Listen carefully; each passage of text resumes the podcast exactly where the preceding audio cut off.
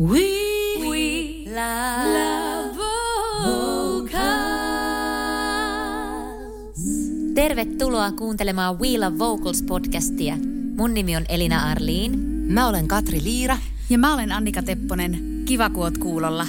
No niin, tänään meillä on täällä vieraana artisti ja teräväkatseinen ammattilaulun tekijä Iisa Pajula. Tervetuloa Iisa. Tämä oli itse asiassa mielenkiintoinen story, että miten me saatiin Iisa tänne meidän vieraaksi. Meillä on usein ollut tapana käydä Annika ja Elinan kanssa lenkeillä ja siellä jutella siitä, että minkälaiset aiheet meitä sitten seuraavaksi kiinnostaisi.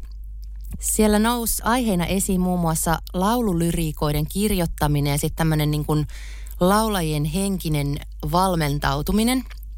Ja oli toki paljon muitakin aiheita, mutta nämä meitä paljon puhututti. Ja sitten me ruvettiin miettimään, että kuka olisi sopiva asiantuntija vieras kertomaan näistä teemoista. Ja sittenhän siinä kävi niin, että että tota niin, niin meille tuli mieleen sama henkilö molempiin aiheisiin. Tämä oli eka kerta, kun näin kävi. Ja nyt kävi niin loistava juttu, että juuri on julkaistu Iisan uusi kirja. Haluatko itse kertoa, mikä sen nimi oli? Sen nimi on Itke, kirjoita, laula, kaikki sanoittamani tunteet. Ja tässä kirjassa yhdistyi oikeastaan just ne teemat, mistä me haluttiin sun kanssa jutella. Ja niinpä me kutsuttiin tänne vieraaksi Iisa ja jutellaan tänään sun tuoreesta kirjasta ja niistä teemoista, mitä sieltä meille nousi esiin. Ollaan siis saatu tässä juuri lukea, lukea jo kirjaa ja perehtyä siihen ennalta. Mutta ihan hei mahtavaa, että sä tulit tänne. Haluaisitko kertoa meille ensiksi vähän sun tavallaan semmoista matkasta, että miten sä oot tullut tähän, missä sä oot nyt ja minkälainen urapolku sulla on ollut ja mitä kaikkea sinne matkan varrelle on mahtunut? Mielelläni kiitos ja kiitos kutsusta. Kiva olla teidän vieraana. Joo, mä oon ö, tehnyt semmoisen aika jotenkin – suunnittelemattoman, mutta silti merkitykselliseksi avautuneen urapolun musiikin saralla. Ja tota, mä oon, mä oon niin kuin lähtöisin, mä oon siis tämmöinen lapsena musiikkia harrastanut, klassista pianoa soittanut lapsikuoroissa, rampannut tuota, entinen nuori. ja, ja, niin kuin me kaikki. mun mun niin historia on siinä musiikin harrastamisessa, mutta sitten mä, mä en niin koskaan tota, ollut suunnitellut minkäänlaista siis työuraa musiikin parissa. Et mä sitten suuntaudun viestintäalalle, tein aikanaan pari, pari korkeakoulututkintoa. Mä oon, mä oon tehnyt työurani viestinnän parissa siinä niin kuin pari kolmikymppisenä ja, ja sitten pari kolmikymppisen niin kuin maastossa, niin mä sattumalta, mä olin intohimoisesti kuunnellut musiikkia, mä olin, eh, kirjoitin paljon, mutta mä en ollut niin kuin koskaan ajatellut, että mulla ei esimerkiksi ole minkäänlaista bänditaustaa tai muuta. Että vaikka mä niinku elin sitä pop-musiikkia ja niinku kirjoittamista ja muuta, niin, niin se oli sitten oikeastaan ihan sattuman oikku, että musta tuli laulaja ja musta tuli sanoittaja ja, ja sitten niinku laulun tekijä.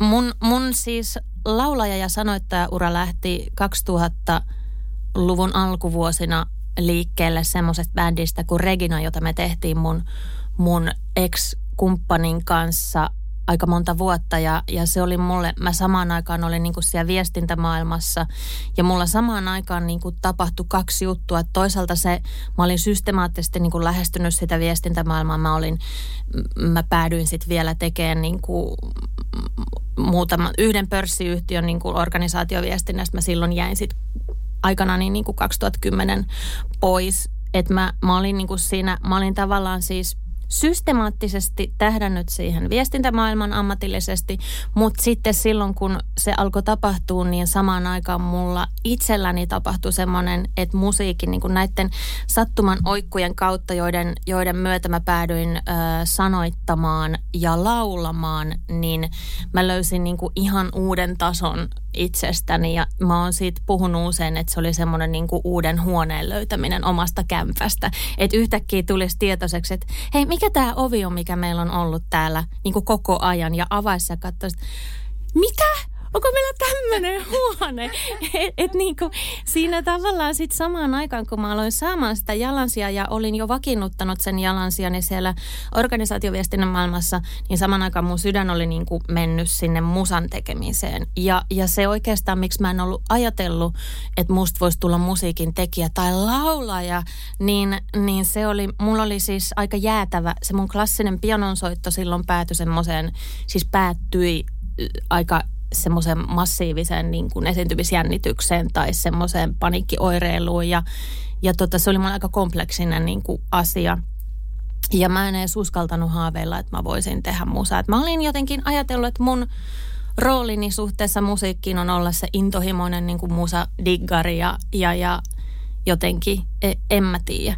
M- mutta tota niin, sitten mä tosiaan siis jättäydyin sitten kokonaan pois sieltä viestintäalalta 2010 ja mä niin kuin 2010-luvun alusta alkaen on ollut ihan täyspäiväinen laulalaulun tekijä, artisti, elänyt sillä musiikin freelancer-statuksella. Ja, ja tota, mä oon mä, me tehtiin silloin Regina Bandin kanssa eka niin kuin sen bändin kaari loppuun saakka. Sitten mä siirryin solo-uralle. Mä oon julkaissut neljä soloalbumia Iisa-artistin nimellä. Ja sitten mä olin 2012-2020 myös ö, housewriterina, eli tämmöisenä sainattuna ammattibiisin kirjoittajana.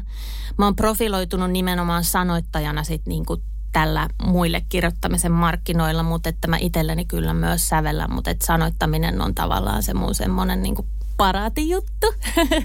Säveltäminen on liian herkkää, että mä niin kuin voisin avata sitä sille liputtaa, että minä myös sävellän, mutta tota, sitten min tässä viime vuosina on tapahtunut sellaista, että mä olen astunut vähän sivuun sieltä, sieltä ammattimaisen biisin kirjoittamisen mm, ytimestä. Mä en ole tällä hetkellä enkä suunnittele olevani housewriter positiossa enää mihinkään kustantajan. Mä kyllä kirjoitan muille lyriikkaa, mutta vähän eri asetuksista, että enemmän sillä niin kuin juhlamokka-mainoksissa, että käsitellään ammattitaidolla, rakkaudella, haudutellaan ja se on enemmän, se on niin kuin, tähän liittyy, minkä takia mä oon tehnyt niin, niin se on ollut semmoista, se oli niin kuin sisäistä tavallaan semmoista kypsymistä siihen tilanteeseen, koska se ammattimainen biisinkirjoitusmaailma ensinnäkin on muuttunut ihan valtavan radikaalisti sieltä 2010-luvun alusta, kun mä aloin niin kuin aktiivisesti hankkiutumaan alalle. We love. Ja tota siihen, no voidaan puhua niistä vähän myöhemmin, mutta siihen, se oli niin kuin, se on ollut myös semmoista suht hidasta ja vähän kivuliastakin, mutta sitten kuitenkin aika määritietoista prosessointia. Ja se, mitä mulla on tullut siihen tilalle, niin se on ollut sitten äh, tämä terapiakentän työskentely, että se oli semmoinen kanssa niin kuin hidas herääminen ja hidas prosessointi, että mä valmistuin 2018 ratkaisukeskeiseksi lyhytterapeutiksi ja sitten mä oon tehnyt siihen myös vähän keho, kehomenetelmäopintoja niin kuin tueksi, että mulla on työkaluja muutakin kuin vain niin kuin puhumisterapia siihen, siihen niin kuin terapiakentän työhön. Että mä teen suunnilleen niin kuin päivän verran viikossa vastaanottotyötä, mutta, mutta se, on, se on vähän semmoinen niin kuin, että mä oon tehnyt aika paljon niin kuin musa ja luovan alojen tyyppien kanssa sitten sitä terapiahommaa ja se on valtavan ihanaa ja se on semmoinen asia, mikä on jollain tavalla mulla kanssa edelleen niin kuin prosessissa, että aina kun aloittaa tuommoisen joku uuden jutun, niin siitähän taas, siitä taas kerran löytyi minun asunnostani uusi, uusi ovi. Et mitä? Onko meillä tällainen huone? Et nyt mä oon vasta niin kuin siellä kattelemassa, että okei siis mitä kaikkea, minkälaista matskua täällä voisi laittaa tuolle seinälle ja millainen niin kuin sisustus sopisi ja mitäs tuo ikkuna, että pitäisikö sitä vähän isontaa vai onko se just hyvä noin, että niin kuin, se, että mä oon tehnyt sitä asiakastyötä tässä nyt muutaman vuoden ajan, niin se on ollut niin valtavan ihanaa. Ja sitten tämä koko kokonaisuus on vielä semmoinen, että musta tuntuu, että mä oon sen kanssa niin kuin prosessissa ja matkalla. Mm. Ja sitten se terapia-juttu on vaikuttanut esimerkiksi siihen, että miten mä oon, se on tosi ratkaisevassa asemassa suhteessa siihen, että mä oon kirjoittanut ton kirjan. Ja sen kulma on silleen, kun tämä kirja on niin kuin oma elämäkertainen kirja. Oma elämäkertainen tietokirja sanoittamisesta ja tunneherkkyydestä.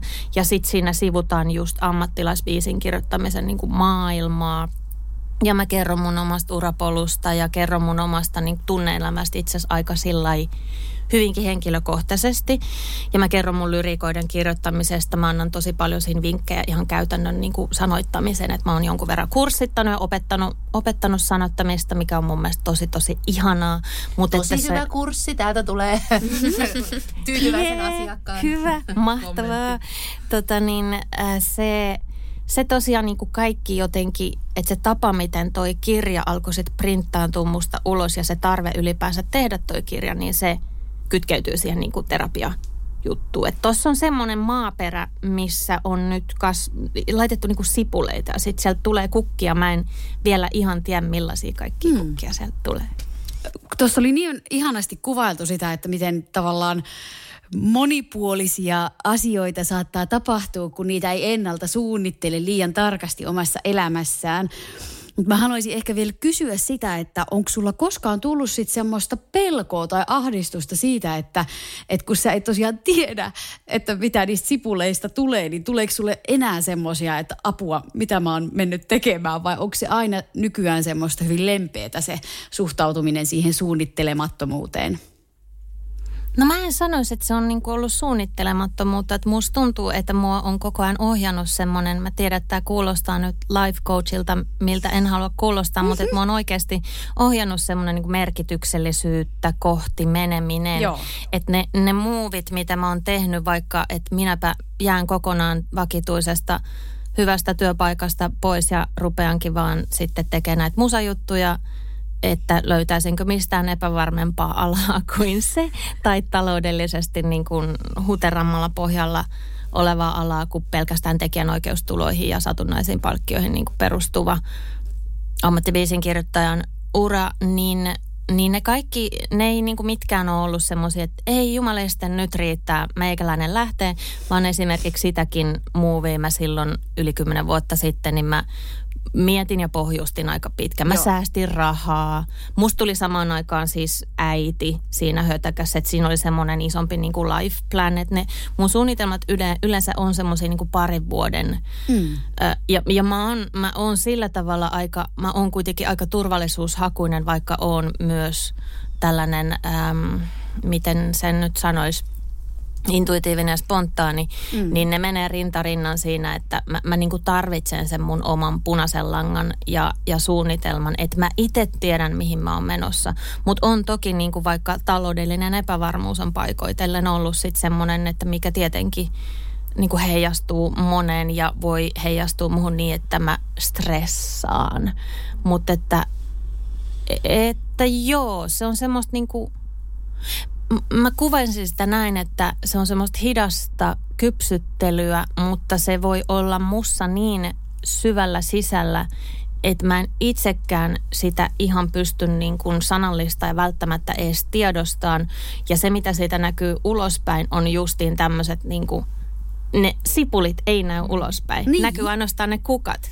Ja voi nähdä joku ulkoopä, että mitä, mitä toi, niin kuin, että okei, nyt tuolla on tommonen kukka, mutta se ei näe sitä sipulia. Mm. Ja mä tunnen sen sipulin, mä tiedän, että ne sipulit on siellä. Mm. Ihanasti sanottu. Ihanasti sanottu, ja, ihan sama. We love vocals.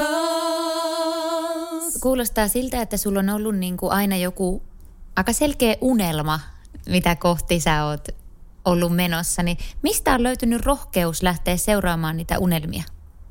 Mistä löytyy rohkeus siihen heittäytyä sieltä turvallisesta viestintäpalkkakuukausitulosta tälle alalle? No tuossa kirjassa mä oon aika paljon mun omaa erityisherkkyyttä, josta mä käytän mieluummin oikeastaan sanaa tunneherkkä, koska se kuvaa niin kuin mun oman herkkyyden lajia paremmin. Niin toi oikeastaan palautuu siihen merkityksellisyyteen, että se, että herkkänä niin kuin ihmisenä on hirveän altis havainnoimaan ympäristöstä kaikki mahdolliset signa- signaalit ja myös siis muista ihmisistä ja heidän odotukset ja oletukset, vaikka esimerkiksi siitä, että ö, jos sä oot tehnyt jonkun yliopistotutkinnon, niin mitä sen jälkeen sillä kuuluisi tehdä. Ja, ja niin kuin jotenkin siinä vaiheessa, kun mä tein sen urahypyn sieltä vakituisista viestintäduuneista, niin mulla oli ikään kuin mä näin ö, mielessäni semmoisen valmiin niin kuin polun. Mä olin tienhaaras, mä näin sen valmiin reitin, että tässä on tämä, missä mä voin alkaa odottelee, että mä saan parempia, mä, mut ylennetään ja sitten mä vaihdan jossain vaiheessa organisaatio. Mä teen tätä juttua ja, ja raha tulee ja sitten mä teen, pystyn tekemään tässä niin kuin sivu, sivussa musaa kuitenkin kanssa, mutta jotenkin se vaan sen reitin näkeminen jotenkin auttoi havainnollistaan sitä, että, mutta että mun merkityksellisyys ei ole mukana täällä. Että se musta, mä oon aika idealisti, että silloin kun mä, mä niinku rakastin viestintäalan opiskelua, mä olin tosi intohimoinen siinä, että koska mua on siinäkin kiinnostanut tarinan kertominen ja se merkityksellisyys, jotenkin se merkityksellinen niin kiteyttäminen ja hiominen, niin hinkkaaminen puhtaaksi. Ja, ja sitten kun siinä vaikka yritysmaailmassa törmäsi, että no ei tämä ole sellaista, että jotain sisäistä viestintää kun tekee, niin kyllä siinä niin kuin alkaa kariseen sitten sitä intranettiä ja tiedotteita ja sisäistä lehteä. Anteeksi, jos joku kuulija on, on alalla, mutta mut, mut siis niin kuin mä en pystynyt toteuttamaan sitä mun niin kuin jotenkin merkityksellisyyttä niin. siinä asemassa. Ja sun merkityksellisyyttä. Mm. Nimenomaan. Nimenomaan jollekin se olisi ollut, että on ihan mahtavaa ja mä, että mä rakastan tätä. Niin kuin, mua ahdisti se, että, että mä en saanut keskittyä siihen, muka, mikä mun mielestä oli olennaista, vaan niin perustyöpaikassa mulla meni hirveästi kaistaa ja aikaa siihen, että, että tavallaan se kaikki,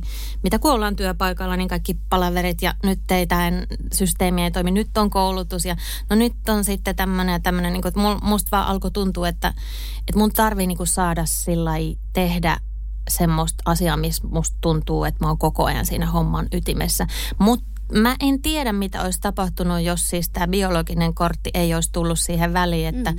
että mä, mä tiesin, että jossain vaiheessa varmaan haluaisin lapsia. Mulla ei ollut mitään varsinaista semmoista hirveätä niin kuin suunnitelmaa siinä, että tässä kohdassa on järkevää tehdä lapset. Mutta mä olin sen ikäinen kolmikymppinen siinä, että, että tuota, biologinen niin kuin slotti avautui ja, ja mä mietin siinä, mulla oli hyvin selkeä ajatus, että jos musta tulee äiti, että jos tähän kuvioon tulee, me siihen, siihen aikaan mä tein niitä päivätöitä, sitten me keikkailtiin Reginan kanssa viikonloput ja tehtiin levyjä ja kaikkea niin kuin sit vapaa-aika.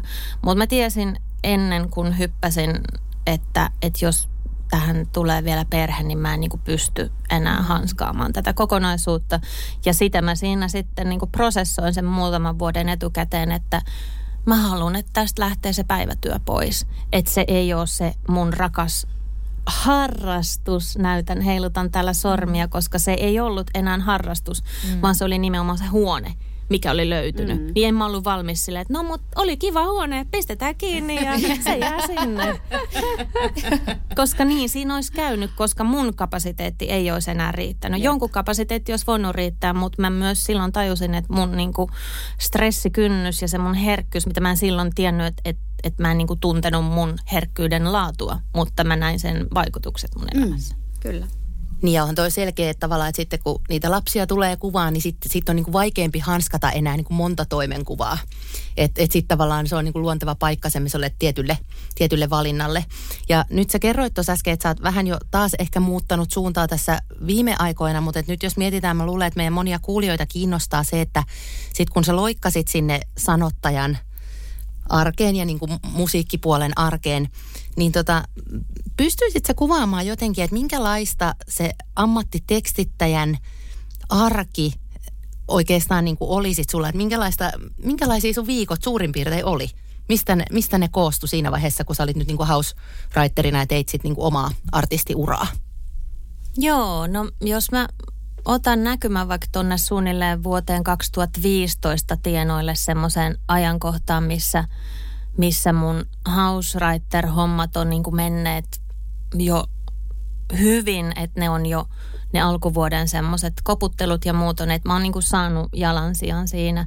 Ja, ja sit mä oon ollut silloin tosi keskellä sitä mun omaa soolo-urani, että mä oon ollut silloin tekemässä mun toista tai julkaissut mun toista soloalbumia ja sitten mä olin siinä siis, mä olin jonkun aikaa myös niin kuin, tai siis itse asiassa mä olin aika monta vuotta niin, että mä olin, hoidin lapset siis kotona ja sitten se oli semmoista palapeliä, että että vasta kun mun vanhempi lapsi oli nelivuotias, niin mun molemmat lapset menivät päiväkotiin. Että mä oon niin nyt myöhemmin miettinyt, että hetkinen, miten se on ollut mahdollista. Mutta se on sitten niin oman niin storinsa, että meillä on ollut toki silloin niin kahden freelancer vanhemman, vanhemman perhe, että, että se on ollut vaatinut kyllä ihan hirveästi kaikkea metatyötä ja säätämistä. Henkisesti se on vaatinut multa sen, että mä oon voinut, mä oon voinut hoitaa niitä lapsia kotona niin pitkään nimenomaan sen vuoksi, että mä oon samalla tehnyt sitä musaa. Mä oon samalla käynyt niillä mun solokeikoilla ja niin kuin irrottautunut siitä. Et se oli mulle tosi, tosi tärkeää. Mutta tota, 2015 vuonna vaikkapa, niin silloin, silloin mä oon ollut jo ihan, että mulla on ollut oikeasti joka päivä se työaika siihen oman musan tekemiseen, että en ole enää ollut kotona lastenkaan. Ja tota, äh, mulla oli muutamia vuosia silloin, että mä tein tosi tosi paljon sessioita, että mulla oli, mm, mulla oli semmoisia isompia niin kustantajien järjestämiä biisileirejä joissain, jossain päin Helsinkiä, oikeastaan poikkeuksetta ne olivat Helsingissä, niin niitä oli aina sillä niin kuin muutaman viikon välein ehkä. Ja sitten oli muita sessioita. Että oli niin kuin eri kokoonpanolla sovittuja sessioita. Että käytiin kirjoittaa biisejä eri kokoonpanolla. Ne oli sit, se oli sellaista, mitä niin kuin piti, se, ne työmahdollisuudet piti järjestää itse. se oli niin kuin henkilökohtaisista suhteista. Aina sitten kun oli jotain kustantaa järjestämiä isompia leirejä, niin sitten siellä sai uusia niin kuin kontakteja ja mä tykkäsin hirveästi kirjoittaa ja, ja se, se niin kuin se tavallaan lähti rullaan sille, sitten mulla oli vakityyppejä, keitä mä kirjoitin enemmän ja, ja osittain mä kirjoitin sitten myös niin kuin, toki ihan kotona, en pelkästään aina ollut jossain sessiossa istumassa, mutta että et tota, se oli sellaista omanlaistaan jännää aikaa ja sitten toisaalta se mun oman musan tekeminen on aina ollut sitten niihin aikoihin varsinkin, niin se oli tosi privaattia ja intiimiä, että mä tein biisejä, kirjoitin biisejä, demotin biisejä kotona ää, ja sitten me tehtiin niitä silloisen, silloisen tosiaan kumppanini kanssa niin kuin myös niitä mun ekoja soololevyjä sille tosi privaatisti tuotettiin. Ja sitten mun levytys, levyyhtiön niin diilit oli semmoisia, että niissä oli tosi paljon sitä omaa rauhaa ja tilaa, että, että niin kuin toi ajanjakso on ollut, mä luonnehtisin tota noin, että se oli tavallaan, siinä oli semmoinen rauhallinen oma tukikohta, mutta sitten siinä oli kauheasti sitä spontaani liikkuvaa, liikkuvaa jotenkin osaa niiden vaihtuvien sessioiden myötä ja näin. Mutta tota niin, sitten se siitä, sit se siitä on niin kuin lähtenyt elään, että sitten se on ollut monen näköistä, mutta mä nyt loin niin tuohon yhteen kohtaan, että silloin se näytti tollaselta. Ja se ehkä kuvaa tavallaan aika hyvin sitä, että mitä se, mitä se ammattilaulun tekijän arki on ja, ja justiin, että miten jos siihen nivoutuu vielä sitten se oman musan tekeminen. Niin. Vocals. Mua kiinnostaisi vielä kuulla tosta, että, että kun sä oot tehnyt biisejä itsellesi ja sit sä oot tehnyt biisejä muille, sä oot tehnyt biisejä biisileireillä, niin tota, ensinnäkin onko ne biisileiribiisit yleensä, tiedät sä jo etukäteen, että kenelle sä oot kirjoittamassa ja että onko he jotenkin siinä, niin kun, vaikka he ei olisi biisintekijöitä itse, niin onko se jotenkin mukana siinä prosessissa ja sitten ehkä vähän sitä, että miten sä koet, että se eroaa se sun yksin kirjoittaminen ja että kirjoitatko aina yksin, kun sä teet sun omaa soolo matskuu, saat sä kiinni näistä moninaisista kysymyksistä, mitä sun tota, puheenvuoro herätti mussa. Hyviä kysymyksiä.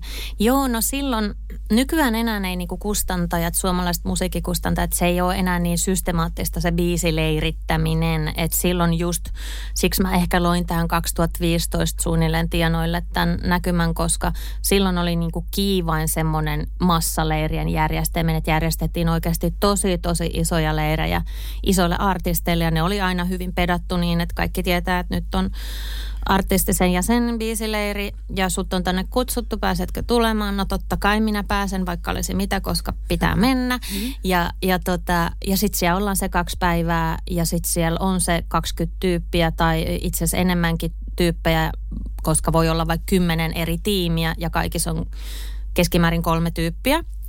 Ja Kuulostaa sitten, tosi hurjalta. Se, no se on, se oli aika hurja. Sitten se on, joo, tää, tää on kanssa, tästä voisi niinku puhua tosi tosi pitkään, että mitkä tavallaan jutut siinä on sitten ollut niitä aika isojakin haasteita ja mitkä tavallaan ihania, että siinä on molempia, mitkä sitten tämä puntarointi niiden välillä on vaikuttanut siihen, että miksi minä olen edennyt tietyllä tavalla urallani ja esimerkiksi irrottautunut tuosta maailmasta. Mutta että Äh, joo, tosiaan siis sit siinä oli silleen, että kun biisileirillä tehdään biisi per päivä, niin jos oli kahden päivän leirissä, teet kahdessa eri tiimissä, kahdet, kahdet yleensä. Mä tein tosiaan sitä niin kuin lyriikkaa, kahdet eri sanoitukset. Ja sitten sen leirin päätteeksi, jos siellä on ollut vaikka se kymmenen tiimiä, ja kaksi päivää, niin sitten lopuksi on 20 uutta biisiä syntynyt tälle artistille. Ja tota, niitä tehdään hyvin asiakaspalvelumaisesti. Et se on sille, se on niinku, siinä punnitaan kirjoittajan ammattitaito, koska et se, niinku se alkuvuosi, alkuvuodet tavallaan siinä, kun mä tein sen ekan kustannussopparin, niin silloin 2012, niin siihen 2015 vuoteen mennessä mä olin jo löytänyt tosi hyvin mun ammattikirjoittamisrutiinit ja sen, että miten mä meen ää, session, jos mä en välttämättä tunne keitään. Mä kerron tuossa kirjassa aika paljon siitä, että mitkä niin jutut on olennaisia siinä, että vaikka just roolitus ja kaikki, kun toi on ala, mihin ei, siihen ei ole niin kuin, sitä sivutaan alan koulutuksessa, mutta kun siinä pitää olla, se on hiljaisen tiedon ala. Se siirtyy ainoastaan hiljaisella tiedolla ja siksi se on aika silleen haastava ja vaativa, että totta kai sä voit oppilaitoksessa opiskella vaikka mitä, mikä tukee sua ilman muuta siinä työssä. Ja mitä varmemmin sä tiedät sen, että mitä, mitä sä niinku osaat tehdä, niin sitä enemmän se auttaa sua olemaan siinä tosi epävarmassa ympäristössä. Mutta sitten kun siinä samalla pitää pystyä niinku tavallaan riisuun kaikki, mitä sulla on päällä, kaikki ajatukset, kaikki ideaalit ja kaikki semmoiset, mistä sä niin kuin, että näin tätä kuuluu tehdä, koska ei pysty kouraittamaan, jos on niin kuin, että siinä pitää jotenkin koko ajan olla sille tosi avoimessa, super avoimessa tilassa ja hyväksyä se, että okei, tähän voisi tulla jäätävä epävarmuus, mä en uskalla sanoa yhtään mitä, jos joku nauraa mulle. Kaikki sellainen pitää vaan oppia sille, että ei kun nyt me luotetaan tähän yhteiseen niin flow-tilaan, mikä tässä on syntynyt. Ja se, jos joku oli mahtavaa kouraittamisessa, siinä aktiivikouraittamisessa ja sen takia mä tykkäsin siitä tosi paljon, mutta tota, se, niin, nyt mä muistan kyllä, mitä sä kysyit alun perin mun tekevän mieliä, mieli vaahdota tästä lisää. Tuo ihan super mielenkiintoista. Joo. no mennään vaan. M- mutta tavallaan niin toi oli se ihana puoli siinä, mutta se haastava puoli on just siinä, että niin kuin mä näin, Katri pyörittelit silmiä, että tavallaan toi, että jos, jos on rakentunut, siis kun se kirjoittaminen on oikeasti silloinkin tuossa, jos sä teet sitä hausraitterina, niin se on vaan tekijänoikeustulolla niin pyörivää homma. Eli kukaan ei maksa siitä, että sä istut siellä sessiossa. Ja sitten kun siellä tehdään ne 25, kukaan ei, kenenkään ei ole pakko ottaa yhtäkään niistä biiseistä jatkoon. Ne biisit on tehty asiakaspalveluasetuksilla juuri siihen tilanteeseen. Ne ei kuuna päivänä ikinä milloinkaan voisi olla mitään, mitä mä käyttäisin itse sen jälkeen. Toki mulla on tekijänoikeus niihin mun omiin niin kuin lyrikoihini, mutta sitten kun kouraitis aina niin kuin kaikki mitä kirjoitetaan, niin se jaetaan siihen tasamäärään. Niin jos kolme ihmistä istuu huoneessa, kun biisi kirjoitetaan, niin riippumat siitä, kuka on tehnyt mitäkin, niin se splitataan kolmeen. Ja, ja sitten kun siitä jäädään odotteleen, että niin kuin aina musa-alalla ne hännät siihen, että jotain kirjoitetaan, jotain mahdollisesti julkaistaan ja sitten se mahdollinen julkaisu niin kuin tuottaisi tekijänoikeustuloa. Niin niitä portteja siinä, että ensinnäkin nämä tapahtuisi, niin niitä on tosi monta, joista pitää päästä läpi. Ja sitten niitä potin, niin kuin sen potin jakaja, sen pitää olla aika menestynyt nykyään sen niin kuin kappaleen kaupallisesti, jotta siitä tulee sitä liksaa. Ja sitten se viive siihen, että se tekijänoikeustulo tilittyy. Niin, että siis tässä kaikessa voi mennä, mulla on mennyt viisi vuotta joissain, joissain biisissä. Mulla on niin kuin viime vuonna julkaistu biisiä, mitä mä oon tehnyt viisi vuotta sitten. Ja se on aika ekstreme, mutta siis se on ihan tavallista, niin voi tapahtua. Ja tota, tämä niin kuin alan ää, rakenne, että se on järjestynyt noin, niin se vähitellen, että mä pystyin tekemään sitä aktiivisesti sen aikaa, kun pystyin. Ja sitten se alkoi tuntua, että on tämmöistä kynttilän polttamista molemmista päistä. Ja mulla se niin kuin säilyi se balanssi sen takia siinä maailmassa, että niin kuin mä, mä olin tosi kahdessa eri roolissa. Että sitten se, mitä mä tein mun omaan musaa, että se oli sitten taas tosi sillä tavalla se on epäkaupallista, vaikka mä oon, mä en oo niin kuin sillä tavalla, mä oon aina, mä oon kuvannut, että mä oon semmoisen niin kuin kaupallisen popin ja sitten tosi marginaalisen indiapopin niin kuin välissä semmoisessa omassa tuulikaapissa ollut koko oikeastaan musaurina ja se on sopinut mulle hirveän hyvin. Että mä ilman muuta haluan, että ihmiset kuulee mun soolomusaa ja mä en yritä niin kuin työntää ihmisiä pois sillä, että ne ei vaikka löytäisi millään mun musiikkia. Mutta mut sitten toisaalta mulla on ollut niin kuin siunaus se, että mun soolo musasta ei ole koskaan, se ei ole rakentunut sen varaan, että mulla olisi hirveän isoja radiohittejä vaikka, vaan mä oon saanut rakennettua sen taloudellisesti järkeväksi niin kuin toiminnaksi ja sitä kautta semmoiseksi toiminnaksi, mitä mä pystyn tekemään, niin mm, siitä huolimatta, että et, et jotenkin tuossa säilyy se tasapaino, että mä tein sit niinku sitä ammattibiisin kirjoittamista niillä asetuksilla, kun oli tarpeen tehdä. Ja sitten mä tein sitä mun intohimon musaa, sitä mun omaa, niitä mun omia levyjä. Ja se oli sitten taas semmoista, että se oli aika tinkimätöntä. Ja nämä kummatkin ruokki toisiaan tosi paljon. Se ammattikirjoittaminen opetti mulle ihan käsittämättömän paljon sanottamisesta. Siitä kerran tuossa kirjassa tosi paljonkin.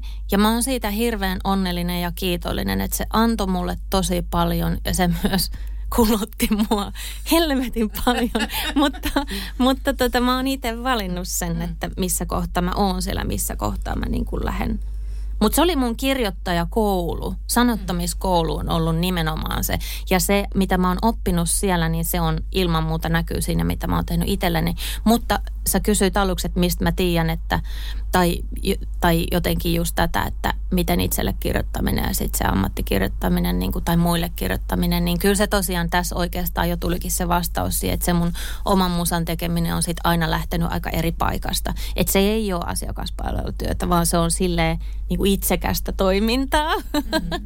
ja, ja tota, mutta sitten kuitenkin se, että – oikeastaan niin tuossa viime vuosina mä huomasin, että ne kaksi maailmaa oli tullut paljon lähemmäs toisiaan. Että oikeastaan senkin takia mä olen pikkasen niin irrottautunut siitä kustannusmaailmasta, koska mä huomasin, että nyt musta ei enää tunnukaan, että mä haluan välttämättä tehdä sitä, mitä tilataan, vaan mä haluan tehdä sitä, mitä mulla on oikeasti annettavaa. Ja silloin, kun se löytää oikeat kohdat siitä ikään kuin muiden artistien rajapinnasta, niin silloin ne matchit on hyviä. Että mä haluan tarttua niihin. Mutta mä en enää itse asiassa ole käytettävissä siihen, että hei nyt etitään sillä ja sillä tällaista ja tällaista. Mä tuun sille käsilipassa paikalle, tee mitä käsketään. Yeah. Niin se, ei, se oli silloin, mutta se ei ole enää. Yeah. Mua kiinnostaisi kuulla ja veikkaan, että meidän kuulijoitakin kiinnostaa vähän tuosta housewriter-hommasta, kun normaalistihan teostot määrääntyy just tällä lailla niin kuin mielettömillä viiveillä. Niin miten sitten, jos sä oot sainattu housewriter, niin onko se kuukausipalkkasta tekemistä ja haluatko vähän kuvata sitä, sitä niin kuin, että miten se eroaa siitä, että vaan freelancerina kirjoittelet muille biisejä? Se ei eroa taloudellisesti mitenkään siitä. Joo, haastavia juttuja on se, että aika moni niin kuin tekee housewriter-diilin, kun alalle tulee hirveästi tekijöitä, uusia tekijöitä. Se ala on massiivisesti kasvanut tässä kymmenen vuoden aikana ja moni tulee sisään alalle ää, aika suhteellisen kokemattomana. Voi olla tosi hyvä, tosi intohimoinen musan tekijä, mutta ei ole vielä hirveästi niin kuin kannuksia ja natsoja siltä alalta, että ei oikeasti ihan täysin tiedä sit kuitenkaan, että mihin, että tulee tavallaan niin kuin mielikuvien varassa ja vaikka sen varassa, että tämä on mun intohimo, mä haluan tehdä tätä, mikä on tietenkin siis super, super mahtavaa ja ilman sitä ei missään nimessä kannata niin kuin lähteä tekemään mitään musa-alalla, mutta, mutta että sitten moni tulee myös semmoisen ennakko, että sä saat vaikka ennakoita jonkun X tuhatta euroa. Ja, ja siitä jo voi syntyä semmoinen ensimmäinen niin kuin taloudellinen oikeasti, sanoisinko jopa ansa, vaikka se ei ole sen tarkoitus, mutta jos ei täysin käsitä sitä logiikkaa, taloudellista logiikkaa, mikä siinä on. Jos ajattelet, nyt kun mä saan näitä hyviä kirjoittamissaumia sitä kautta, että mä oon hauswriter, niin eiköhän homma ala rulla ja hittäjä alkaa niin kuin tulla. Mutta kun se ei tapahdu niin, että siitä voi mennä mennä niin oikeasti vuosia. Voi olla, että sä saat yhden jonkun osuman vaikka seuraavan kahdeksan kuukauden aikana, kun sä oot alkanut tekemään hausraitterina hommia. Sitten voi mennä seuraavaan vaikka niin kuin puolitoista vuotta. Sitten voi olla, että ne sun osumat, eli biisit, mitkä menee läpi, niin ne menee kyllä läpi, mutta niistä ei tule sinkkuja, niistä tulee vaan albumiraitoja. Albumiradoista ei tule rahaa, ja, ja tota, tai tulee, mutta tekijänoikeuskorvasta tilittyy vaan niin vähän, että kun tämä on edelleen sit niin radiovetonen maailma. Ja sitten taas mitä mediamaailmassa tapahtuu, ja just nämä niin radiopuolen portinvartijat ja viihde, viihdeteollisuuden portinvartijat, niin se on enemmän klusteroitunut koko ajan se maailma. Ja niitä niin kuin ovia, mistä voit päästä sillä sun omalla biisillä. Se, että just sun biisi valittaisi tietylle artistille, just sen tietyn artistin, just se biisi valittaisi sen sinkuksi. Just sen artistin, just se sinkku valittaisi semmoiseen rotantioon, että se soi niinku kaupallisella radioasemilla tai että just se artisti pääsisi siihen viiden artistin kärkeen, jotka pyörii vain elämää ohjelmassa ja hartsu-jutuissa ja muissa. Niin siis se vaan se, se niinku näkymä on silleen, en tiedä, riippuu miten sen haluaa nähdä, mutta että... Eli toisin sanoen se ei sinänsä se Hausfreuterin-homma ei muuta mitään, että sä voit vaan saada ehkä ennakkoon, mutta sitten jossain vaiheessa sun pitää kuitenkin ne sinkut lunasta, eli sitten pahimmassa tapauksessa siitä tuleekin ansa just siinä mielessä, että se on vähän niin kuin velkaa, mikä sun pitää sitten kuitata ja sitten sä oot siellä niin kuin iäisyyden odottamassa niitä, niitä hittejä. We love tässä podcast-jaksossa kävi sillä lailla, että juttua riitti kahden jakson verran, joten ensi jaksossa jatketaan Iisan kanssa keskustelua.